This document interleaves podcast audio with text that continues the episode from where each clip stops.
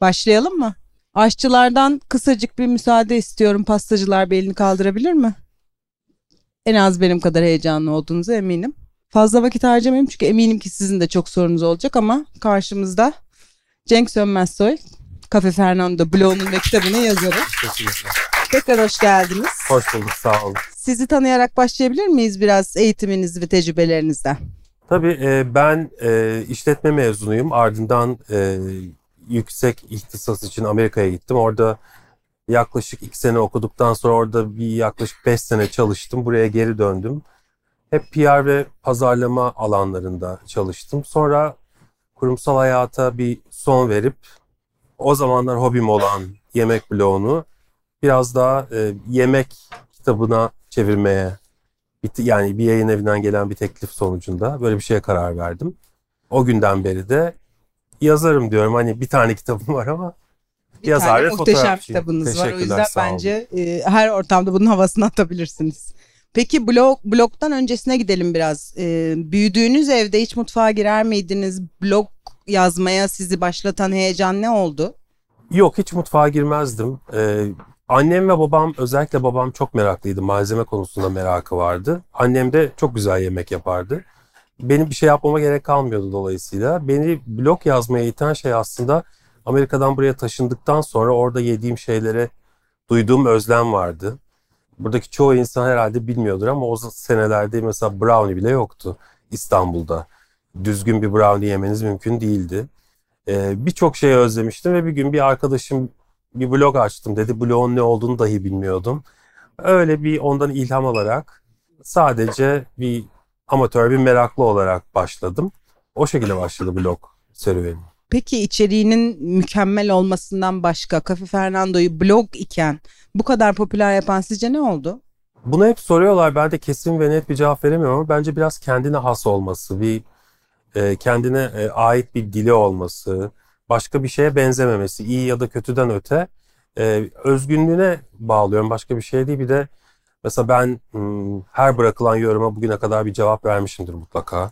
Bütün sorular yanıtlanmıştır. Belki insanlar bu da hoşlarına gidiyor olabilir. Eminim öyledir. Peki profesyonel e, aşçılık ve pastacılık öğrencileri ve mezunları var bugün aramızda.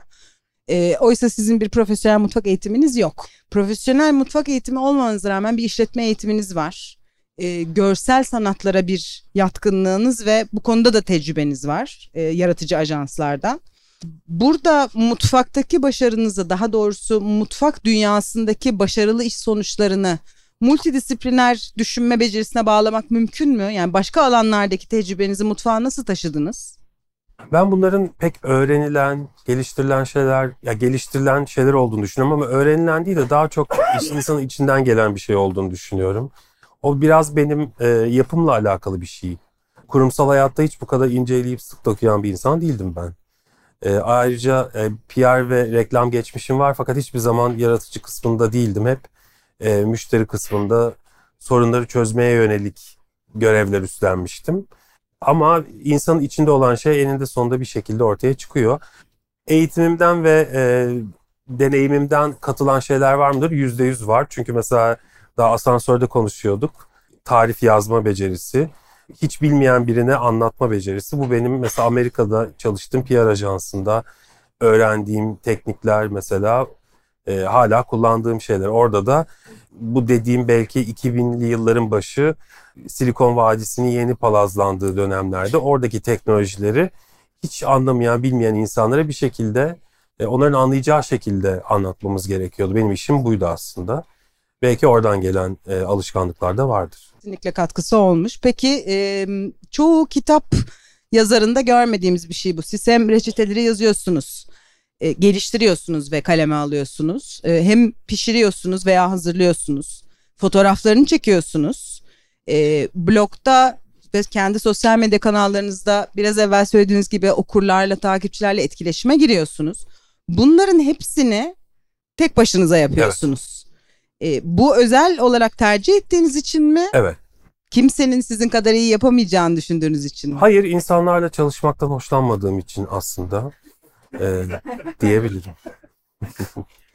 e, tek başıma çalışmayı tercih ediyorum. Bir de insanlarla çalışmayı sevmediğim gibi onlarla çalışırken ki Cenk'i de pek sevmiyorum. içimden çıkanı. O yüzden her şeyi bir üstüme alma ve hani ben yapayım bitsin çabası e, oluyor biraz. Blogda çok daha e, özgürsünüzdür eminim bunu yapmakta ama kitapta herhalde e, mecburen üçüncü partilerle ya da başka iş ortaklarıyla çalışmak zorunda kalmışsınızdır. Yani baskı aşamasında evet e, ama onun dışında iki yayın evimde bana hiç e, içerik konusunda karışmamışlardır. Çok fazla e, editörlerle e, fikir alışverişim oldu tabii ama genelde hep bana bırakmışlardır. Sadece o baskı aşamasında tabii hani kendim artık evde basamayacağım için kitabı. İmkan olsa onu da yapardım diyorsunuz. Orada evet başkalarıyla yapmak zorunda kaldım. Buradaki motivasyonunuz o zaman aslında kendi kendinize bir takım olarak çalışmaktan keyif almanızı Evet, diye anlıyorum. evet. Peki kitabı e, 17. baskıda hala daha bestseller yapan şey de bu mu sizce? Yani sizin e, tamamen kendi dokunuşunuz olması mı? O özgünlüğü bu sayede koruyabilmeniz mi? Yoksa başka bir sırrı mı var bunun? Bence bu çünkü hani bir insan niye yemek kitabı alır özellikle de artık bu yüzyılda istemediğiniz kadar tarif videosuyla birlikte internette her yerde bulabileceğiniz böyle bir şey mümkünken niye insanlar bir yemek kitabı alır? Bence aslında o bir deneyim yani benim çektiğim fotoğraflardan anlatım dilime kadar her şey aslında size bir deneyim sunuyor o kitapta. E, bu yüzden bir insan bir kitabı alır gibi geliyor bana. Yoksa hani tariflerin bolluğu, hangi konuda olduğu vesaire gibi şeyler bence çok ikinci planda. Bir de bence e, asıl önemli şey yemek kitaplarında çok olmayan arka plana yönelik tarifi nasıl anlattığınız. Yani bir e, tarif çöplüğüne döndürmeden bir aslında kitap yazmak o başka bir şey. E, yoksa hani tarif şu, yapılışı bu deyip geçmek bana bir yemek kitabı gibi gelmiyor. Tam olarak bu yüzden Cafe Fernando biricik bir kitap ve ikinci bir tane olursa da sanki o da sizin elinizden çıkacak gibi geliyor bana. Peki var mı ufukta yeni kitap veya başka projeler? Evet var aklımda olan bir sürü kitap fikri var. Hepsi üzerinde de çalışıyorum fakat ilk kitaptaki kadar e, yoğunlaşamıyorum. Ama e, onun da bir zamanı vardır. Hep kenara biriktirdiğim tarifler günün birinde bir araya gelip kitaplar olacaktır diye umuyorum. Peki yine pastacılık mı olacak yoksa? Bu sefer pastacılık değil, evde ne pişiriyorsam aslında biraz ona doğru evrilmesini istiyorum. Ama şu andaki aklımdaki bu. Hani o kitabı da ilk yazmaya başladığımda aklımdaki fikir bambaşkaydı. Sonra bugün geldiği yer bambaşka bir şey oldu. Şu andaki içimden gelen bu ama ne olur ne biter bilemem. İkincisi gelene kadar ilki bizi beslemeye ve ilham vermeye devam edecek. Peki siz nereden ilham alıyorsunuz? Hangi kaynakları takip ediyorsunuz online veya offline olarak ya da e, pastacılıkla ve aşçılıkla ilgili kendini geliştirmek isteyen öğrencilere, mezunlara tavsiye edeceğiniz kaynaklar var mı? Tavsiye edeceğim kaynakların hepsi maalesef yabancı dillerde. Ee, mesela daha Türkiye'de Masterchef'in adı duyulmadan önce ben Masterchef Avustralya'yı izliyordum. Çok büyük bir zevkle. Mesela o program benim için çok ufuk açıcı bir program olmuştu. Takip ettiğim bir sürü yazar var ama hepsi işte İngilizce kitaplar yazmış. Rose Levi Berenbaum, David Lebowitz, Dory Greenspan gibi insanlar. Onların çıkarttığı her türlü kitabı gözüm kapalı mesela alıyorum. Onun dışında artık her şey biraz Instagram'a vesaire YouTube'a kaydı. Oradan hani farklı bir şey yapan biri varsa izliyorum ama eskisi kadar takip ettiğimi söyleyemeyeceğim bütün bunları. Biraz daha sanki zorlaştı elemek gibi geliyor bana. Peki kaynaklar dışında o zaman öğrencilere ve yeni mezunlara ilk tavsiyeniz aslında kendilerini yabancı dil alanında geliştirmek Muhakkak, gibi muhakkak. duyuyorum ben. Yani İngilizceniz olmadığı sürece e, bir kaynak araştırması yapmanız çok zor bence. İlk önceliğinizi ona verin derim ben.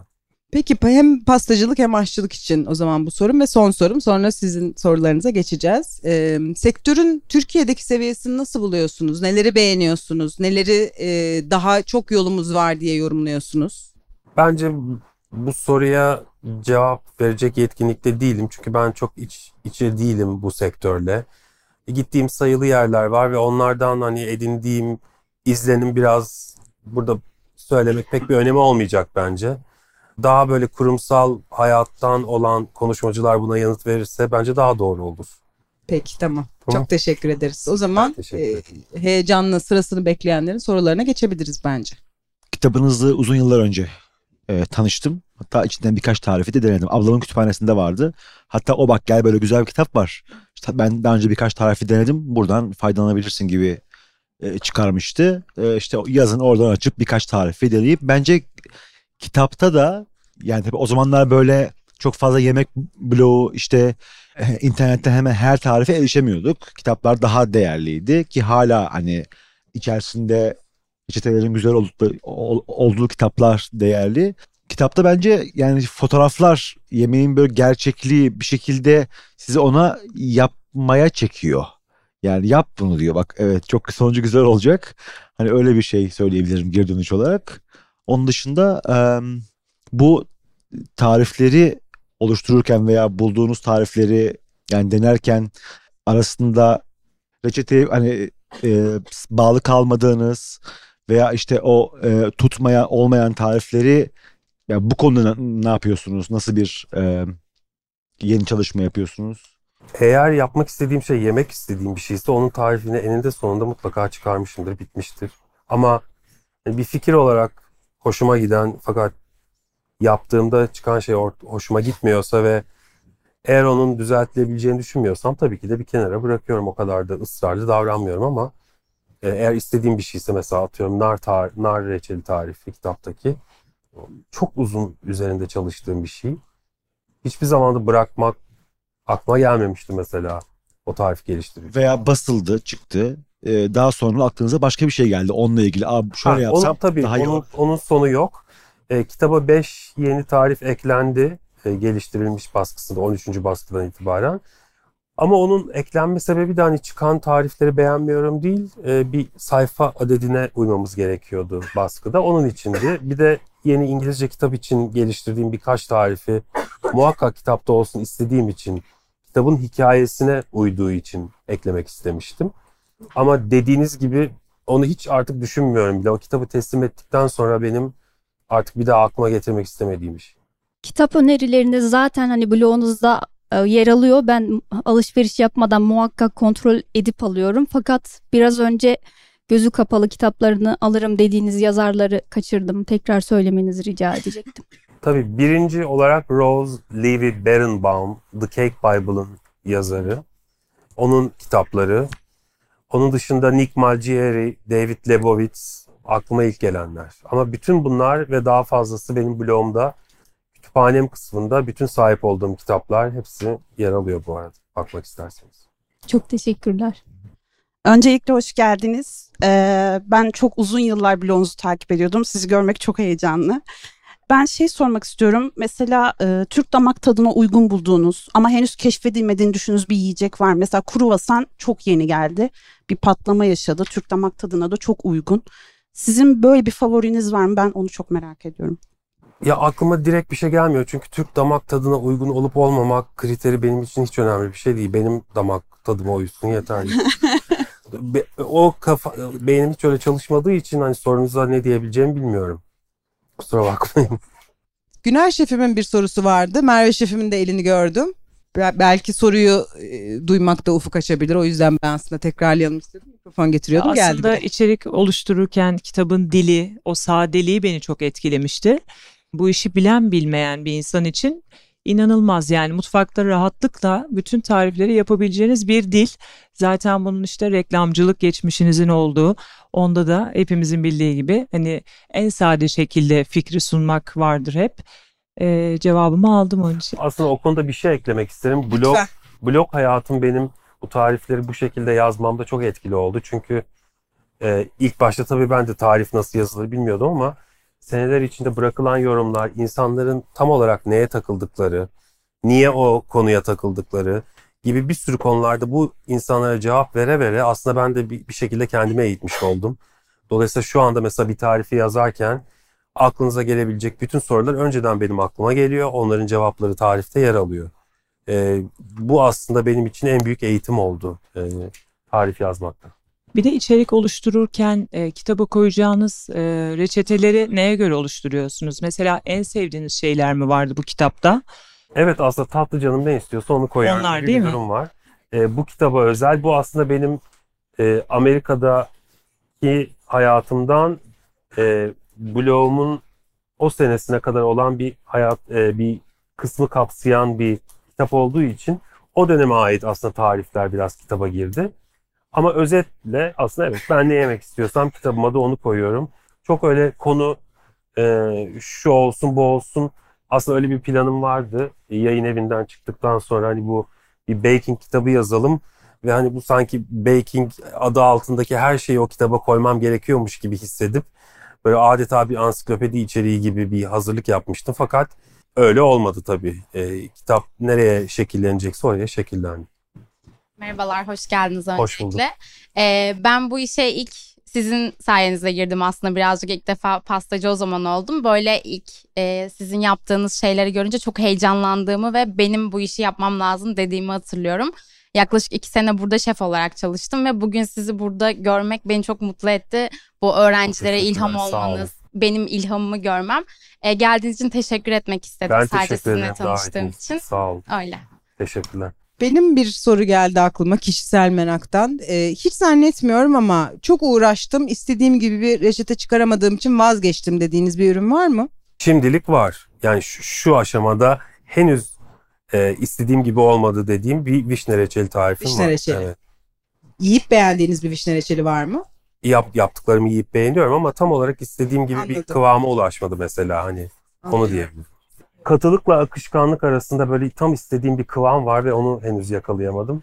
Ve vişne ayıklamak, onları reçel haline getirmek çünkü ben yeşil elma pektiğiniyle yapıyorum ev yapımı.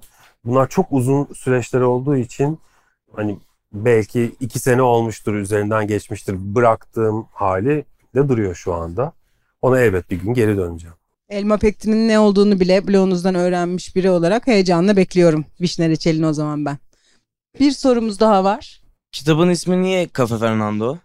Ee, kitabın ismi Blom'un da ismi aynı zamanda. Ha niye kafe Blom'un ismi niye Kafe Fernando diyorsun? İsmin hikayesini aslında O merak ettim. İsmin Serap. hikayesi ben e, böyle konuşmalara gelince kendimi çok yaşlı hissediyorum. Çünkü Altın Kızlar deyince o kim diyor insanlar.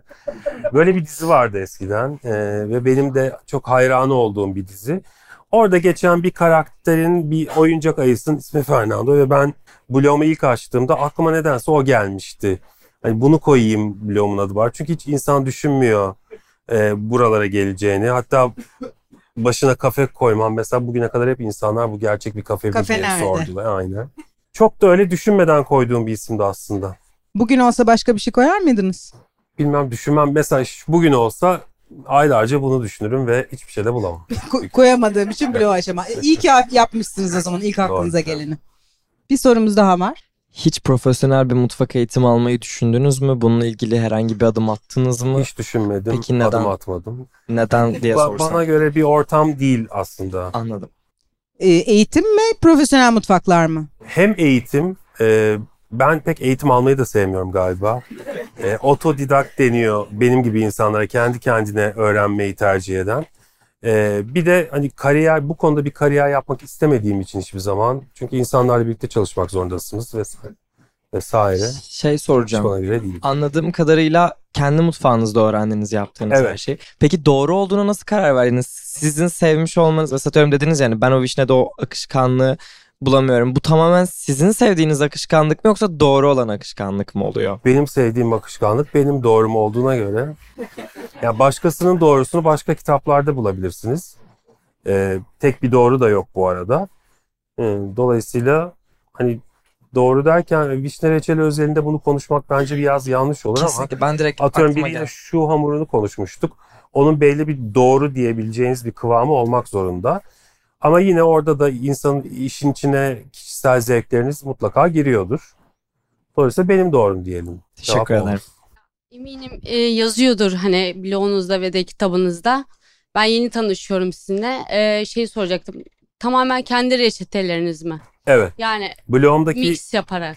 e, kitabımdaki bütün reçeteler benim reçetelerim. Blogumdaki reçeteler eğer başka kaynaklardan ilhamla bir şey ortaya çıktıysa mutlaka her reçetenin altında e, orijinal kaynağı yazıyordur. Hı hı. Teşekkürler. Ederim. Ee, insanlardan pek hoşlanmadığını, birlikte çalışmayı sevmediğini, yani ben de buradan insanları sevmediğini çıkarıyorum. Peki insanları bu kadar sevmiyorken bu kadar güzel bilgileri neden paylaşmak istemiş? Onu merak ettim. İnsanlarla çalışmayı sevmiyorum dedim. Yoksa insanları sevmiyorum demedim. Ee, yani öyle bir çıkarım yapmışsınız ama e, çoğu insanı sevmiyorum diyelim. Öyle diyebilirim. Bir de üretkenlik sanki daha e, insanın başka bir yerine dokunan bir ihtiyaç. Yani insanlar beğensin diye ya da ne güzel desin diye değil de üretmiş olmak için üretmek galiba biraz da bunun cevabı. Ee, evet yani bu beni aslında ilk o günlere geri götürüyor. Niye bu işe başlamak istedim? Bir arkadaşım böyle böyle bir blog açtım. Baksana diye yolladığında o açtığı blogun ne olduğunu tam olarak anlamamıştım ama oradan işte link vermiş bazı insanlara. Ee, hiç unutmam e, Keiko diye bir kızın bir bloguydu. İngiltere'de yaşayan Japon bir kız. Mesela onun yaptığı ve çektiği fotoğrafları gördüğümde benim içimden hani ben bunu yapmak zorundayım diye bir his çıktı. İnsanları seviyor muyum, sevmiyor muyum, ne yaparım? Hiç bunlar aklıma gelmemişti mesela. E, o günden beri de aslında bu e, kurumsal hayatı bırakma sebebim de bu. Ben canım ne istiyorsa onu yapmak istiyorum. Hani bu paraya çevirir mi, çevirmez mi, geçinebilir miyim, geçinemez miyim, ne olur ne biter bunları hiç düşünmedim. İçimden geldiği gibi davrandım. Ama niye paylaşıyorum derseniz çünkü blogumda yazdığım şeyleri okuyan insanların ne psikolojide olduğunu çok iyi biliyorum. Ben Bilkent yurtlarında yaşamış biri olarak. Ee, anneme mesela sorardım işte bir parmak su koy hangi parmak anne dediğimi hatırlıyorum. Onu yaparken anlıyorsun. Evet yani ben o seviyelerden geçtiğim için insanların ne kadar kafasının karışık olabileceğini, bazı şeyleri anlayamayacağını, aptalca soruları rahatlıkla sorabilmelerini benim içimden gelen buydu. Çünkü ben de rahatlıkla sordum ve hep güzel cevaplar aldım. Bunun bir geri ödemesi belki de. Harika bir cevaptı bence. Bir soru daha var. Merhabalar, hoş geldiniz. Ee, şeyi merak ettim ben açıkçası. Ben 2013 yılında buradan mezun oldum ve mezun olduğumdan beri e, çalıştığım bütün yerlerde e, sizin kitabınız her zaman en baş köşedeydi. Benim şahsımda da öyle. Çalıştığım çoğu arkadaşlarımla, e, öğrenmeye gelen arkadaşlarımla hala da da her zaman şey yaparım. E, Önce buradan başlayın. Açıkçası benim de çok kolayıma geliyor. Çünkü paylaştığınız tarifler e, çok fazla profesyonelce sonuçlar çıkartıyor. Yani e, sizin de söylediğiniz gibi özellikle Türkçe kaynaklarda bir anda aldığınız reçeteyi şak diye o görüntüyle ve o formda asla göremiyorsunuz. Bu bizim en büyük tecrübe ettiğimiz şeydir. Hele ki yabancı dil konusunda kısıtlıysak e, sizin e, kitabınız bizim için bir garanti sonuçtur. E, ben e, bu işe ilk girdiğimde de bebekte çalışırken de ben size çok fazla denk geliyordum. E, gittiğiniz kafelerde e, eminim ki çokça bu tarifleri yapanlar var. Denk geldiğinizde direkt anlıyor musunuz ya da bundan bir rahatsızlık duyuyor musunuz diye merak ettim açıkçası. Yani ben mesela bundan hiç çekinmiyorum. Çünkü e, ben hangi reçeteyi yaparsam yapayım. Çünkü ben ağırlıklı vegan olarak çalışıyorum şu anda. E, ama e, sizin tariflerinizi yaptığım şeyler çok var ve açık net bir şekilde söylüyorum. Aa bu tarif işte size mi özel? Hayır Cafe Fernando'nun tarifi deyip tezgaha çok rahat bir şekilde e, koyuyorum ama çalıştığım bütün reçeteleri mutlaka değiştiririm, aylarca çalışırım, farklı sonuçlar çıkartırım. Ama bunu sizin kitabınızdan alıp yapmak benim çok hoşuma gidiyor. Karşı tarafa da açıkça söyleyebildiğim bir şey. Ee, siz bundan rahatsızlık duyuyor musunuz? Yani duyar mısınız böyle bir şeyler? Ben- Çünkü ben çok kullanıldığını düşünüyorum. Hı. Çok denk geldim. Bu konuyla artık Gittiğim yerlerde barıştım. de Yani gördüm. kaynak gösterme Türkiye'de çok alışılagelmiş bir şey değil. Herkesin yapmayı tercih ettiği bir şey değil. Evet. E, ve bu blog hayatında ve sonra da kitaptan sonra da e, beni bazı yoran birkaç durum oluşmuştu. Ama orada bir kendimle bir muhasebe yapıp bu konuda e, takılmamaya artık e, kendimi ikna ettim diyelim. Denk Ee, geliyor musunuz peki denk gelmiyorum çünkü ben çok fazla dolaşmıyorum dışarıda. Çok çok çok fazla var. ama denk geldiğim oldu birkaç kere. Evet. Ya Ee, biz de çalıştığımız kafelerde brownie biri gelip ben brownie öğrenmek istiyorum öğretir misin dediğinde ben o yoğunluğum için mutlaka diyorum ki açıp kitabı okur musun? en iyi sunucu elde edeceksin ve ben bunu çok rahatlıkla tezgaha koyabileceğim, müşteriye sunabileceğim çünkü gerçekten emeğinize sağlık. Harika bir Teşekkür kitap ederim, ve hani bizim böyle şey kafede ben diyorum bu kutsal gibi kenara koyar mısınız bunu ya da asla alıp götürmeyin gibi gerçekten böyle şeyler var ve ben çok denk geliyorum. Çok fazla e, ek iş olarak da çalışıyorum, ekstra kafelerde de çalışıyorum. Hay- yani günümün 13-14 saati başka başka yerlerde çalışarak geçiyor ve kitabınız gerçekten çok yol gösterici. Çok Eminim yani e, denk gelirsiniz gördüğünüzde de çok fazla var. Ama bundan rahatsızlık duymuyorsanız bizim içimiz daha rahat Duymuyorum tabii tabii. ki de. Ya bizde emin olun hiçbir şekilde saklandığını ben de görmedim. Çok da denk geldim. Bu Fernando'nun tarifi. Bu, bu kafemizde bunu yapıyoruz dediklerine ben de çok denk geldim. Eksik olmayın. Bence pastacılar arasında bir akreditasyona dönüştü bu. E, e, e, bunu nasıl yaptın? Kafe Ferdi. Ha tamam o zaman. Ki söylenmez de herkes zaten ben Evet. yaptım ya da bir yerin tarifi der geçer ama ben çok rahatlıkla söylüyorum ve çok da hoşuma gidiyor bunu yapmak. Teşekkürler eksik Hem lezzeti hem de e, reçetenin eksiksizliği, kusursuzluğu için gerçekten bir akreditasyon bence Kafe Fernando. Sağ olun. Sizin eklemek istediğiniz bir şey var mı? Çok teşekkür ederim. Biz Davet teşekkür ederiz. ettiğiniz İyi ki geldiniz. Sağ olun.